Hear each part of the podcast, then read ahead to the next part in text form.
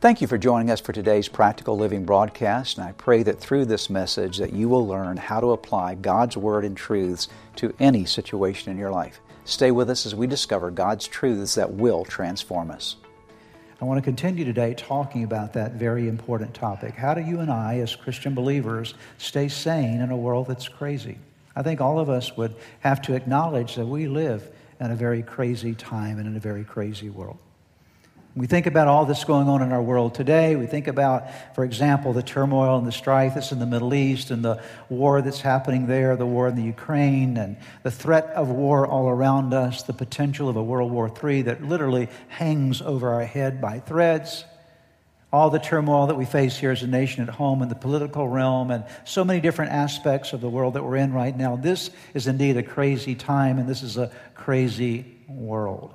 It's not only crazy in terms of turmoil, it's crazy in terms of morality. For so long, there were certain things that we could count on as knowing that this was right and this was wrong. It was fairly clear in our world, but as we progressed as a culture, and I say actually progressed, it's more likely regressed as a culture. What's happened is we've moved beyond just morality to immorality to where we are today, and that's a morality. We almost have no morality at all. And whatever is right to you is right, and everybody defines truth in their own world. And so we think in those terms today. So we're living in a world that has no standards by and large, and people are doing their own thing, and the world is a very, very crazy place. And I would say and submit to you that stress is at a very high level among people today. Not only among people out in the world around us, but among the people of God. And perhaps it's true in your life as well that you have found yourself being stressed out. And I believe, in fact, as many are also saying, that all of these kinds of things that we're seeing point to the second coming of Jesus Christ. You say, Pastor, when is Jesus coming back again? I don't know when Jesus is coming back again, but I do know that we are living in the last days. Because theologically, the last days began actually when Jesus ascended back to the right hand of God the Father, and he promised to come back again. And the last days began at that moment. And so, since his ascension, we've been living in the last days, and we're now living in, I believe, the last of the last days. And these may be the last of the last of the last days. I don't know for sure, but I can tell you that Jesus will come back again. And we're moving rapidly and I believe aggressively toward that time. And so we need to be prepared for this moment. You need to be prepared as a Christian for this moment. And the Apostle Paul wrote a very interesting statement to his protege Timothy that applies to us as well. In 2 Timothy chapter 3 verse 1 when he said mark this. Timothy pay attention to this. Mark this. There will be what kind of times? Terrible times. When in the last days. I think we should pause there for a moment and just think about that. Paul said, Timothy, you need to be aware of the fact that as the last days approach and we move to the last of the last days, there's an ever increasing sense of terribleness. Actually, another word that's translated here is perilous times in the last days. The actual Greek word that's used here for terrible or perilous means to be violent or fierce. It was actually used of demoniacs, people who were demonized, demonized times in the last days. Wild, difficult, grievous, hard to bear, or distressing stressful times in the last days. There is no question that the return of Jesus is closer than it's ever been before. He is coming back. We do not know when he's coming back. It may be very soon. It may be today. It may be tomorrow. It may be a thousand years from now. We don't know. But we do know that the only thing holding him back is the fact that he's waiting for more and more to repent. He's waiting to give an opportunity for as many as possible to have their names recorded in the book of life.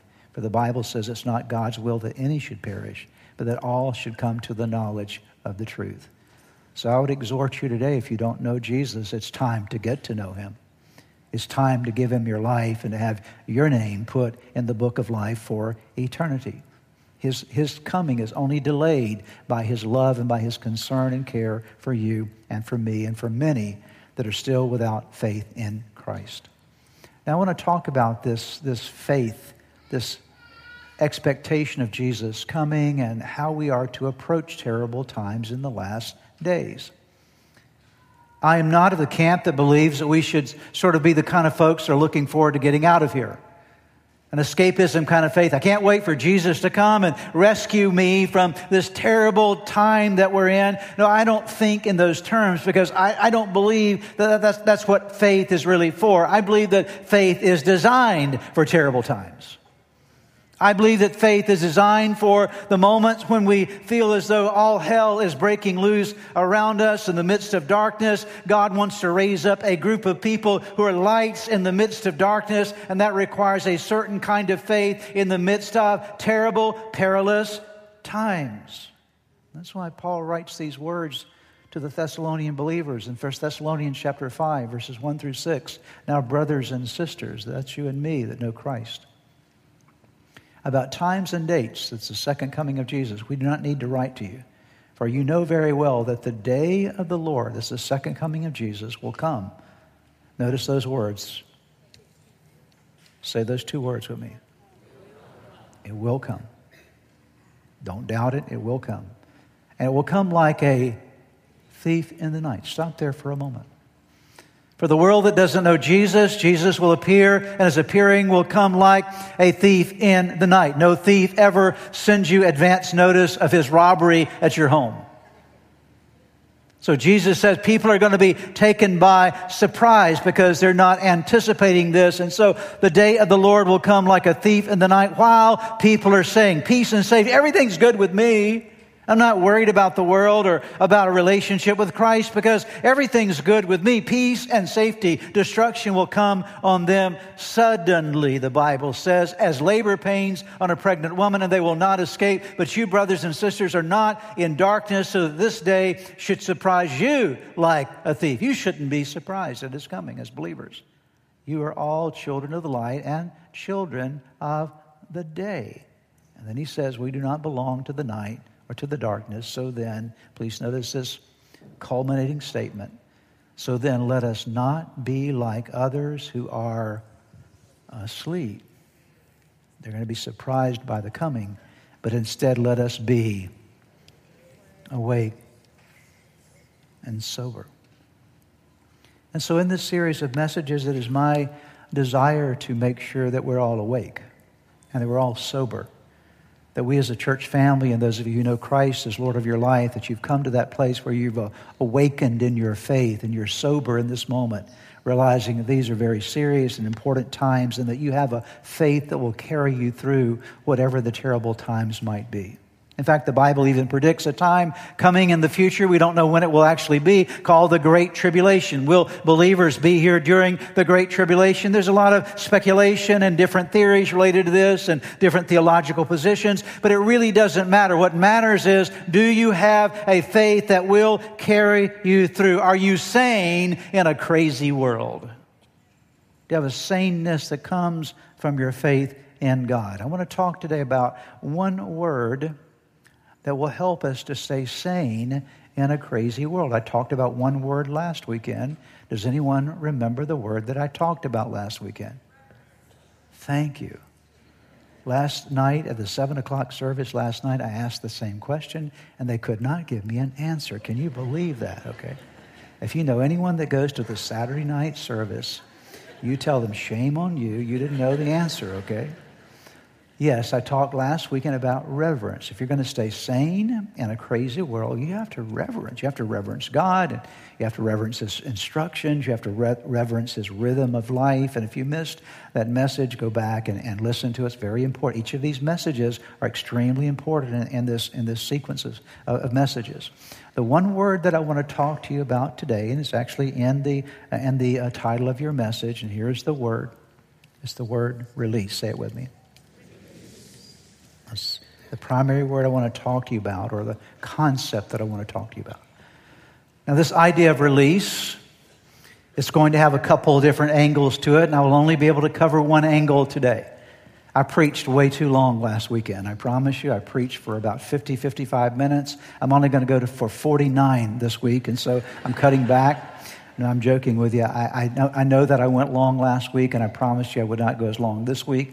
And so I'm going to hold that promise, uh, hold to that promise today. I'm basically going to give you one point today. I might give you another half point, I'm not sure. But you're going to get at least one point only today that's very clear. I want to talk to you about how to stay sane in a crazy world by learning something about release, learning how to release.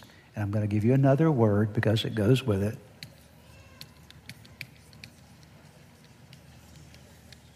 What is that word? Stress. Actually, I want to change this word just for a moment, and you'll understand why in just a bit. distress.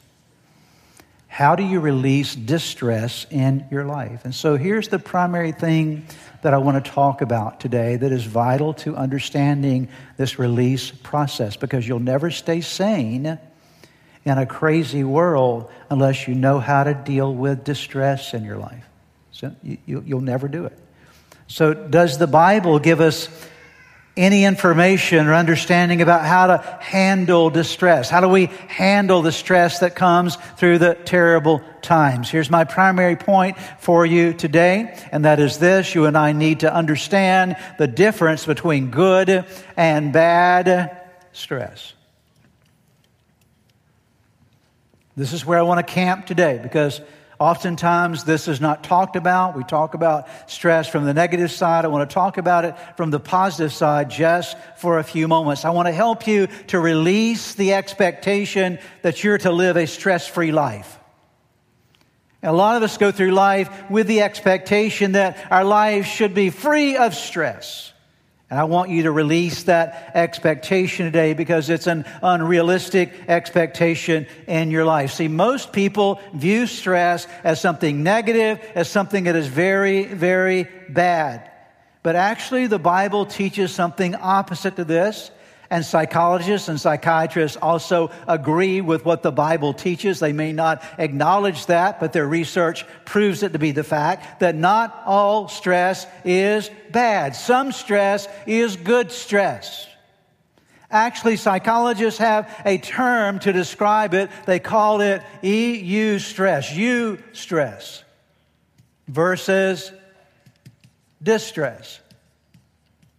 You means good. It's a prefix that symbolizes or speaks of something that is actually good. And so the Bible teaches us and world ex- life experiences teaches us that not all stress is bad. And we know this in the natural world. Let's take a, a look at a few examples of this just for a moment. Let's talk about this precious thing called a pearl. And this precious thing called a pearl is something that is generally formed in oysters, and it happens when an irritant finds its way into an oyster. It may be a little bit of sand, it might be a parasite, but something gets inside that oyster and it stresses the oyster. And the stress on the oyster causes that little, that little organism to produce certain kind of secretions that begin to circle around the parasite or around the grain of sand or that little irritant. And it begins to secrete these various hormones and chemicals. And over time, it forms this beautiful thing called a pearl. And so pearls would never be in our world without some stress. Next time you see an oyster, thank them, okay? because they produce something, but it only happens out of stress. Let's talk about diamonds for a moment. Diamonds are a girl's best, and they're a guy's fastest road to bankruptcy. Okay? That's how most guys start out their marriage in debt. Okay, why? I bought a diamond. Okay. Diamonds are formed underneath the earth with pressure and high temperatures, deep down in the earth where the carbon atoms that are being pressurized. In fact, as I was studying this uh, recently, I discovered that the atmospheric pressure upon in which a diamond is formed is thousands times more than the pressure we experience here on earth. Thousands of times more pressure than we ever know atmospherically here on earth. But what's happening below the earth when no one can see it is those carbon fibers or carbon atoms, I should say, are being pushed and pressed together until someone finally digs down and mines out this beautiful thing called a diamond, and we hold it up, and it sparkles in the sunlight with all the color and all the fire. Why? Because it went through the pressure, it was formed out of stress. Pearls are formed out of stress, diamonds are formed out of stress. Let's talk about building material just for a moment. Practically every structure that is built today has a steel framing to it. This building, if you see the columns around this worship center today or in the Frederick Worship Center, you'll see that they're made of. They're covered with drywall, but behind those columns, you, you could find solid steel. Steel is not dug out of the earth, steel is formed. And the way steel is formed is formed by iron ore combined with carbon and high heat and over the heat of pressurized heat that, that uh, those, those, those elements come together iron ore and carbon and the fire that's burning there tempers that process and causes an alloy or pulling together of those, uh, those, those substances and we come out with something very strong that we're able to build buildings with that withstand hurricanes and high force winds and all kinds of things that happen in the world around us. Pearls come out of pressure Diamonds are formed out of stress. Steel happens through fire. And what I want you to see is it's true for you and for me as well. That one of the things that we need to learn about our lives is that it is not good for our lives to be stress free. It's not healthy for our lives to be stress free. Because without a certain amount of stress in your life, without a certain amount of pressure in your life, without a certain amount of fire in your life, you're never going to reach your highest and best potential. It just will not happen. In fact, James the Apostle gives us very clear understanding of this in, the, in his writing in James chapter 1. I'm reading for the message paraphrase. Listen to what it says. Let's just start with the first line there. Consider it a sheer gift. Now, when someone gives you a gift, it means it's valuable, it's good for you, something that they know will be a blessing in your life. Considered a sheer gift, friends, when, notice this, when tests and challenges come at you. Now, most of us don't think of tests and challenges as a gift, right? We think of it as a curse. But now the Bible says, consider it, consider it a sheer gift, friends, when tests and challenges come at you from all sides, from every direction. You know that under pressure, your faith life is forced into the open and shows its true colors. And so here James is saying, and by the way, James understood this because he had withstood some intense pressures of persecution himself in his own spiritual journey. So he says, consider sheer joy as a gift. Understand its value when tests and challenges come at you from all sides because under pressure, your, your faith is able to come into the open. It's able to show its true colors. So don't try to get out of anything prematurely. Don't run from your stress. Let it do its work so you can become mature and well developed, not deficient in any way. So much we could talk about here, but I'm going to circle two words here well developed and not deficient. If you spend your whole life trying to avoid stress and run from stress and think that stress is the worst thing in the world for you, here's what's going to happen to you. You will be underdeveloped and you'll be deficient in your life in some way. If you're always pushing stress away from you and you don't embrace stress the right way, it's going to be something that keeps you from developing into the person that God wants you to be and has designed you to be. It requires trials and tests and challenges, some pressure and heat along the way. And we make ourselves crazy. I talk to people all the time who are making themselves crazy by one misbelief they have in their mind, and the misbelief is that life should always be smooth that life should always go well for me, that I should never have any stress in my life. And so when the least amount of stress shows up, they want to run away from it and get beyond it. And they don't realize that stress, if they will embrace it in a positive way, the right kind of stress, it can produce incredible benefits in our lives. Let me just throw some names out for you. Remember Abraham? Do you think he ever went through any stress? Oh, study his life. How about Joseph? Oh, Joseph was sold into slavery, was he not? The Old Testament Joseph, and he ends up in prison for something he never did. And so he goes through about 13 years of terrible trauma and pressure, but he comes out on the other side as a pearl, as a diamond, as the prime minister of Egypt.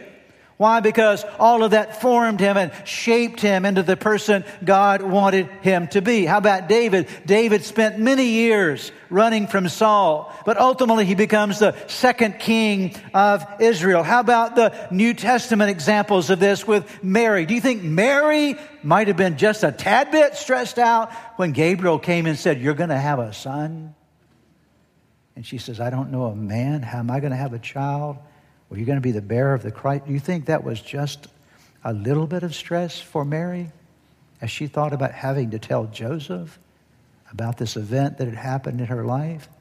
And how about Joseph, her fiance, when he finds out that she's with child? Do you think it was just a little bit of stress in Joseph's life?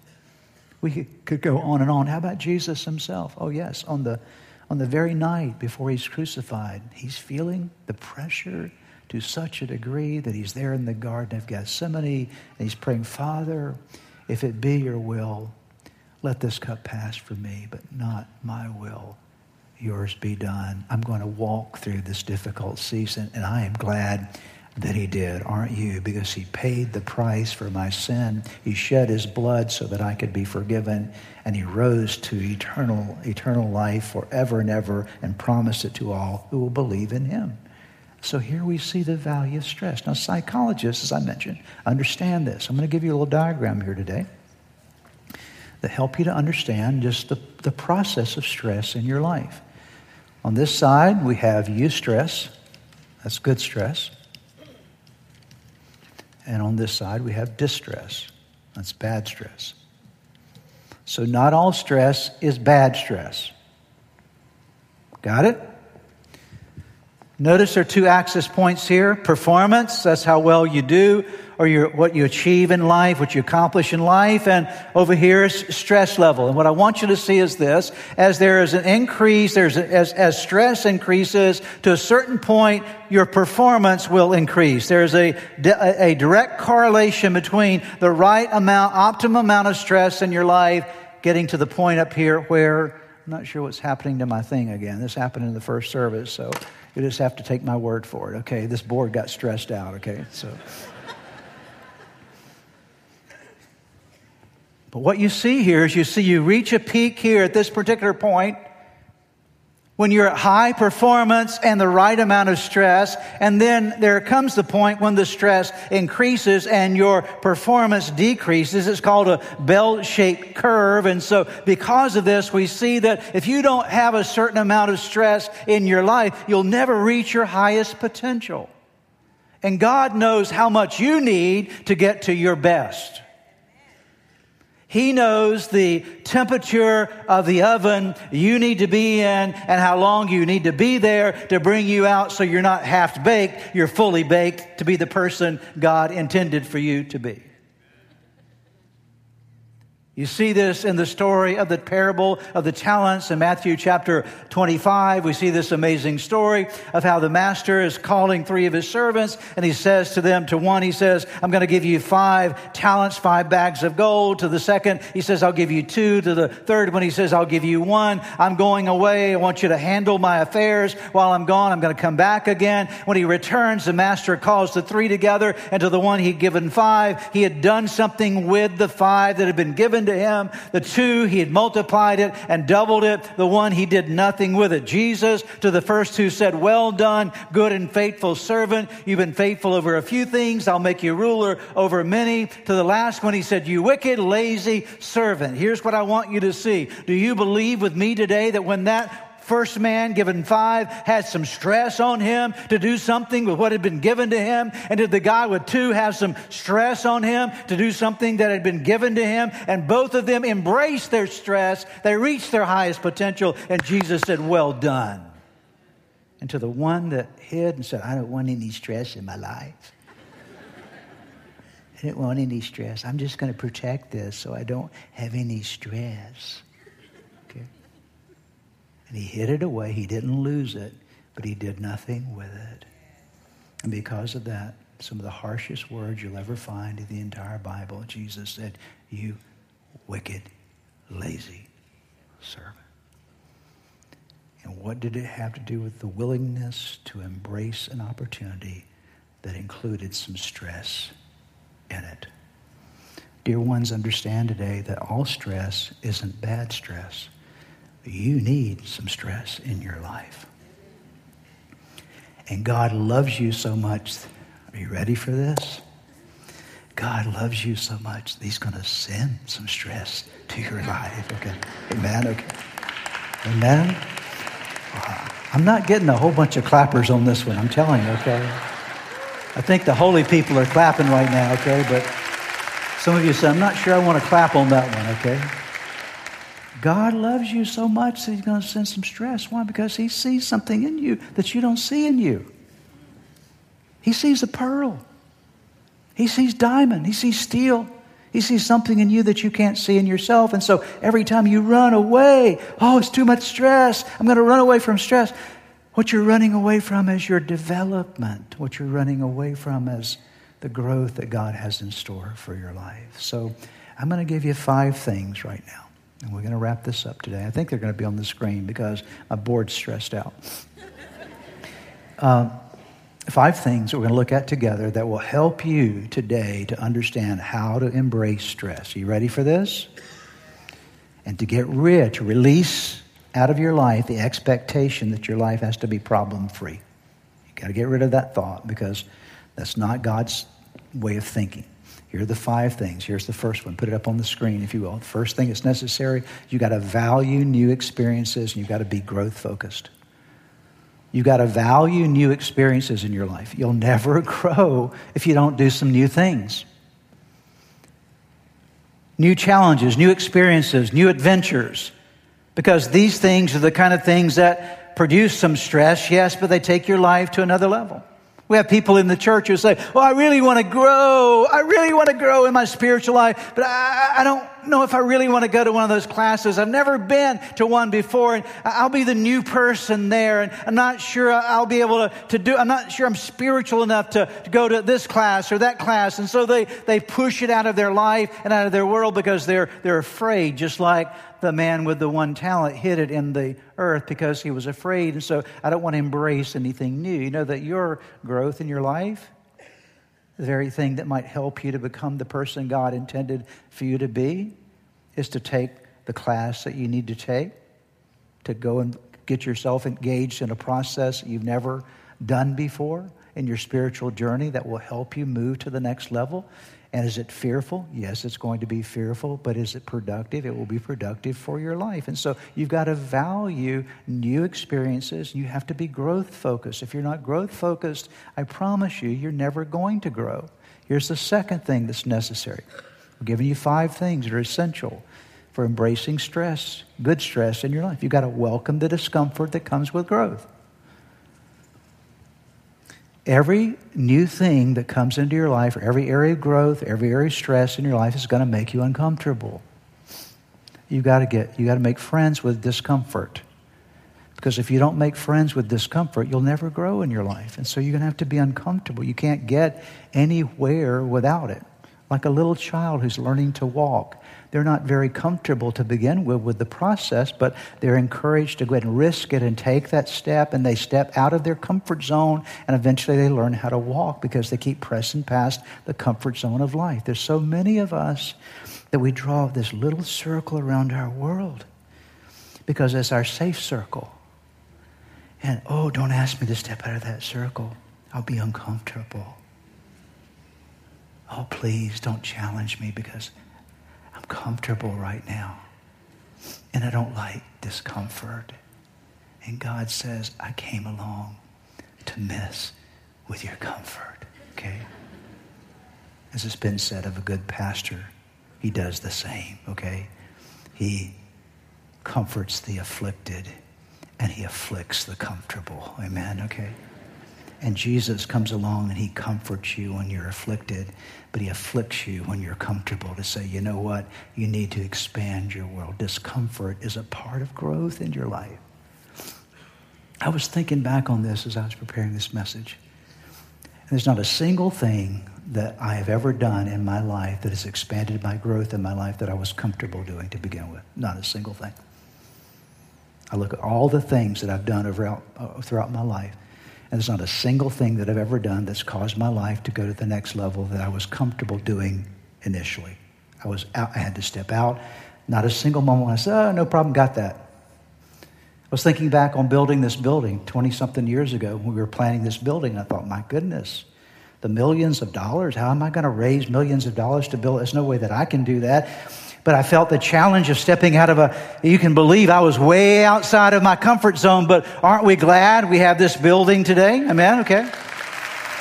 And the same when we we, we bought the old, an old Circuit City building up in Frederick that our Frederick campus is in today. I remember the day after the one o'clock service, I heard that that building was for sale. And my wife and I got in our car and sped up to, to Frederick. We walked in and we saw this building and thought, this could be a church, but I don't know how to do this.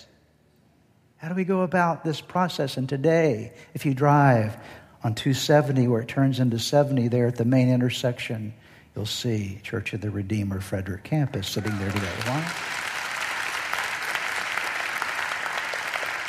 And there are things in your life right now that are waiting for you.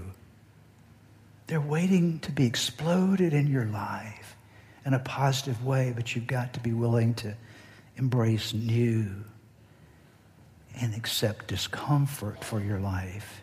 And here's the third thing that's necessary that you've got to do You've got to upgrade your self talk. You know what talks you out of most things in your life that re- related to your growth? It's not somebody else. You talk your own self out of it, don't you? Because you have a running dialogue in your brain that's going on all the time. You're always talking to yourself, I really couldn't do that. I'm not smart enough. I'm not capable enough. I really couldn't do that. I couldn't expand this business beyond what it is now because I'm not really that smart or I don't have enough capital to do it, or whatever the case. You just put yourself in that world. I could never, I couldn't take that job because that job's beyond me. There's some of you sitting in this room that God has a professional upgrade for you. Are you hearing me today? I'm speaking this in the name of Jesus. God has a career professional upgrade for you. No, you can clap, but I'm going to tell you what's going to happen. If you're going to get to it, you're going to have to step outside of your comfort zone and stop telling yourself you can't do it. Okay? You got to change your self talk. I'm going to show this to you in just a moment, but you have to change what you're saying. Oh, I can't do it. I can never do that. That's impossible for me. I'm not that smart. And this is the dialogue or the monologue going on inside of you all the time. That needs to change so that you begin to speak what God says about you. Amen?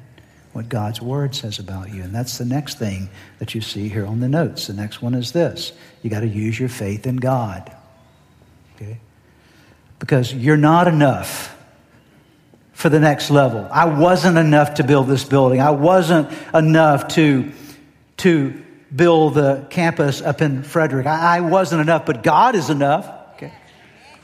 And that's why we grab hold of verses like Philippians 4.13. You, you know it, I'm sure. If you don't, you, you need to learn it. I can do all things through Christ who gives me strength. Not I can do all things, but I can do all things through Christ who gives me strength. And so the greater one lives in you. The greater one lives in me. We are more than conquerors in Jesus Christ. So we do not need to be afraid of those things that pull us out of our comfort zone. Why? Because greater is he that is in me. I am more than a conqueror. I can do all things through Christ who gives me strength. All things that He would guide and lead me to do, He will be there to help me to accomplish it. And so I began to speak and use my faith rather than my unbelief and my little world that I've created around myself. And God says, No, I'm ready for you to break out of that little world that you've created for yourself. Then the last thing I'll give you today is you got to stay with the process.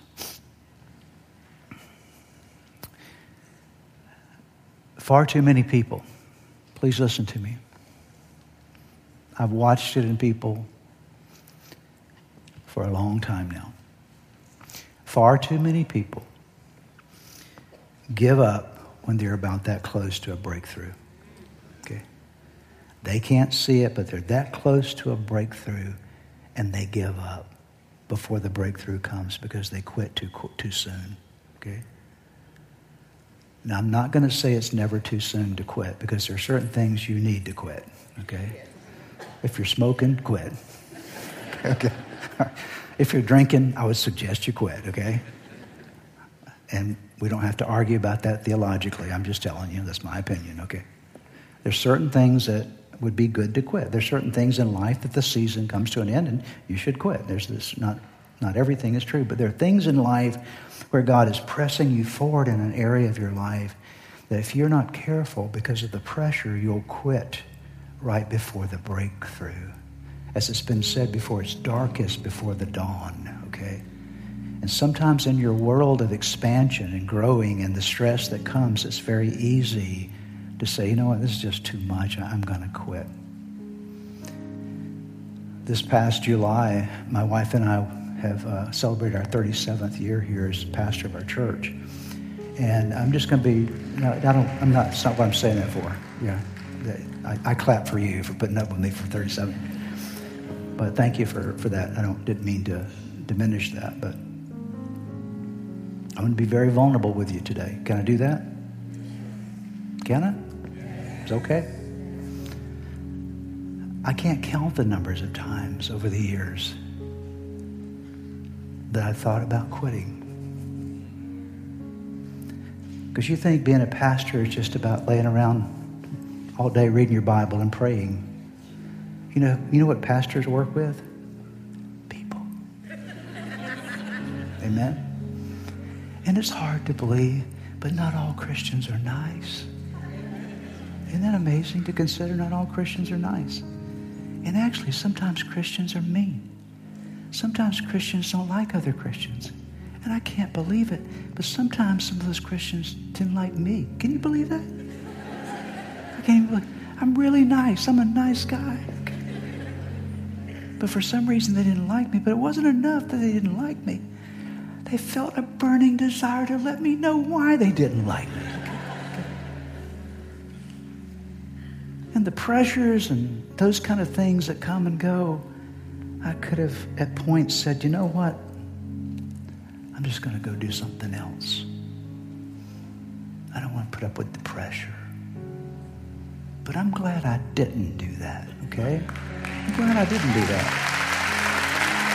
Because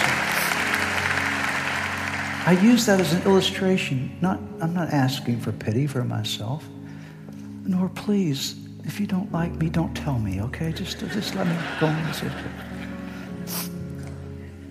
I'm going to try to continue to be the best pastor I can until my time is over here, whatever time that is. That's whatever time that is. I don't have any plans on quitting, just so you know today, just to be aware of it. But the point I'm making is this. All of us get to those places in life when it's, uh, it's too hard. It's just too hard. I can't go on anymore. I can't handle this anymore.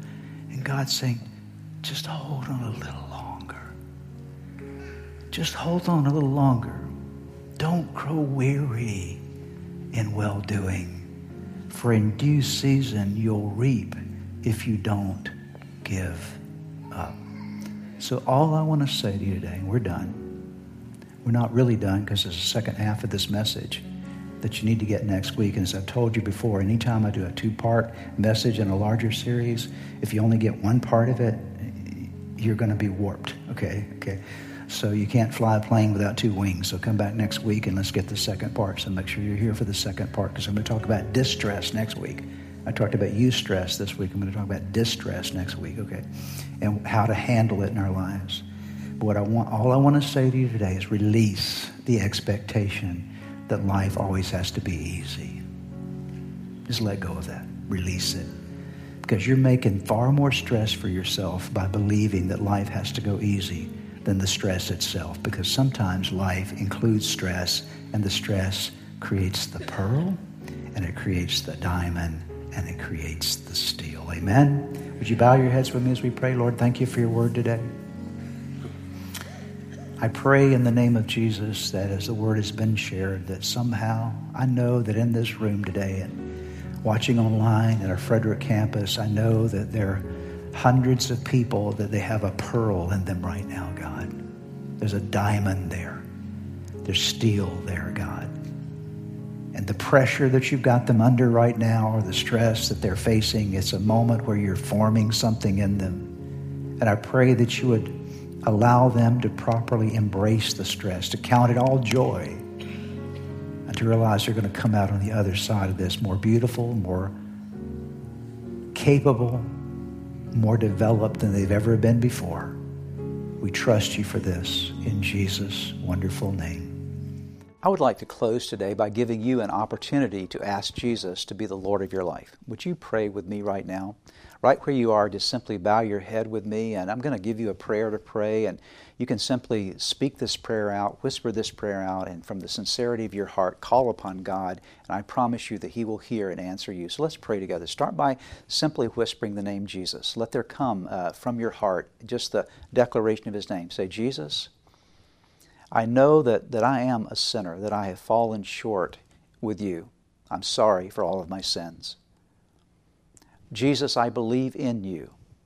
I believe that you are God's Son. I believe that you are the Savior of the world. I believe that you died on the cross for my sins.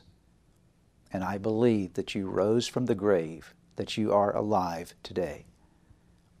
Now pray these words. Say, Lord Jesus, come into my heart. Come into my life. Forgive me of my sins. Give me a new start in you. I commit my life to you. In Jesus' name, amen. Now, if you prayed that prayer with me, I want to encourage you with a promise from God's Word that says that when we call upon God's name, we call upon the Son of God, there is salvation that comes to our lives. He changes us from the inside out, and you become a new creation. All things pass away, all things become new. And that's exactly what has happened to you today. Your next step really is to make sure that you get into a good Bible believing church. And you begin to study God's Word, get God's Word in you, and to make sure that you get a copy of the Bible if you don't have one and begin to read it. Spend some time every day in prayer. And I would encourage you also to check out the resources on our website that will help you to get going in your relationship with Jesus. You can find them at church-redeemer.org. Get those into your hands. Get started in your new life with Jesus Christ. Thanks again for joining us today. May God bless you, and we look forward to seeing you next time.